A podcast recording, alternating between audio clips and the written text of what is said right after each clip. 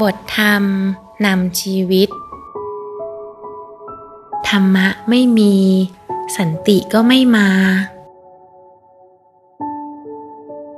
เรารณรงค์เรียกหาอย่างโน้นอย่างนี้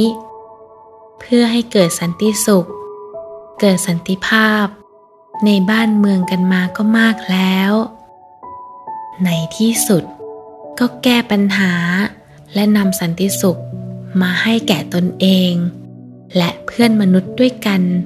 ตามที่เรียกร้องไม่ได้ ทั้งนี้อาจเป็นเพราะว่า เรายังรณรงค์ไม่ถูกทางกระมัง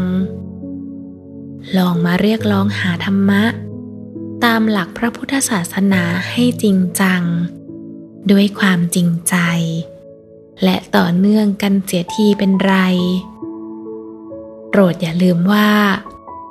เมื่อธรรมะไม่มี ความสงบเย็นก็ไม่มา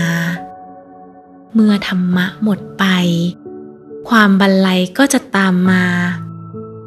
เพราะธรรมะเท่านั้น ที่เป็นสิ่งประเสริฐที่สุดในหมู่ชน ทั้งในปัจจุบัน และในภายหน้า จากบทธรรมปาฐกถาเรื่อง เมื่อธรรมะไม่มี ความสงบเย็นก็ไม่มา